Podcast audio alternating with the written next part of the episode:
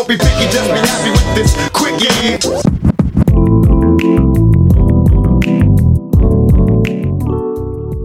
Happy Monday, everybody. You're listening to The Quickie. This is Trevor Beggs. And if you're a fan of the Montreal Canadiens, chances are you're not having a happy Monday. You didn't have a good weekend. And the week ahead doesn't look so promising either. You see, the Montreal Canadiens are in a dangerous spot right now. And it's not just the fact that they've lost eight games in a row, it's because of the fact that Montreal they're stuck in that mushy middle. Carey Price is swallowing up $10.5 million on the cap for the next eight seasons. You know how much he's getting paid this season? $15 million. Now, I know maybe it's just a cold streak and he can probably step back into a guy who's at least a league average goaltender because what we've seen from Carey Price over the past few games has been atrocious. The save percentage is now below 900. There's no confidence in Kinky Keith to do anything except provide sex advice. He certainly ain't stopping pucks right now for the Montreal Canadiens.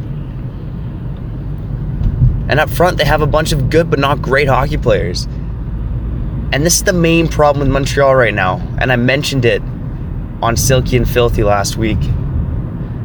The Montreal Canadiens, they look like the Philadelphia Flyers of the East, or perhaps the Montreal, or the Montreal, the Minnesota Wild of the West. They're a team that has too many good players to suck, but not enough good players to be considered a cup contender. Hell, even the playoffs would be a surprise to the Montreal Canadiens. There's too many good teams in the East, too many teams in the East with better rosters than the Habs. Now, people want to give Bergevin credit. They want to give him credit for the Max Domi trade and some of the depth guys, like getting to know, picking up Byron. And, you know, like those moves are fine. He's also the guy that traded Jonathan Drouin for Mikhail Sergachev. Sergachev right now would probably be more valuable than any player on the Habs roster. More valuable than Kotkaniemi too, who to me, and I know he, he bumped a long scoring drought recently, but I'm not seeing much more than a player that maybe tops out as a second line center. Sergachev would have been more valuable than aging Shea Weber or a wealthy Carey Price.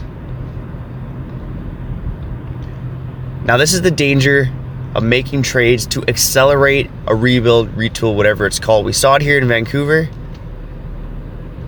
Thankfully, some of the some of the bad trades are overshadowed by guys like Hughes, Boeser, Pettersson.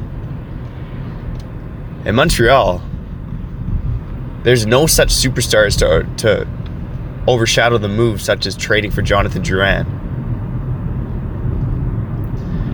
Now, here's my bias out there. I kind of like cheering for the Habs.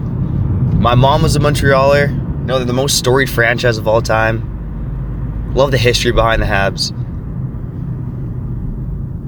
But right now, Montreal is facing, they're staring down a daunting road. A road where they're unlikely to make the playoffs.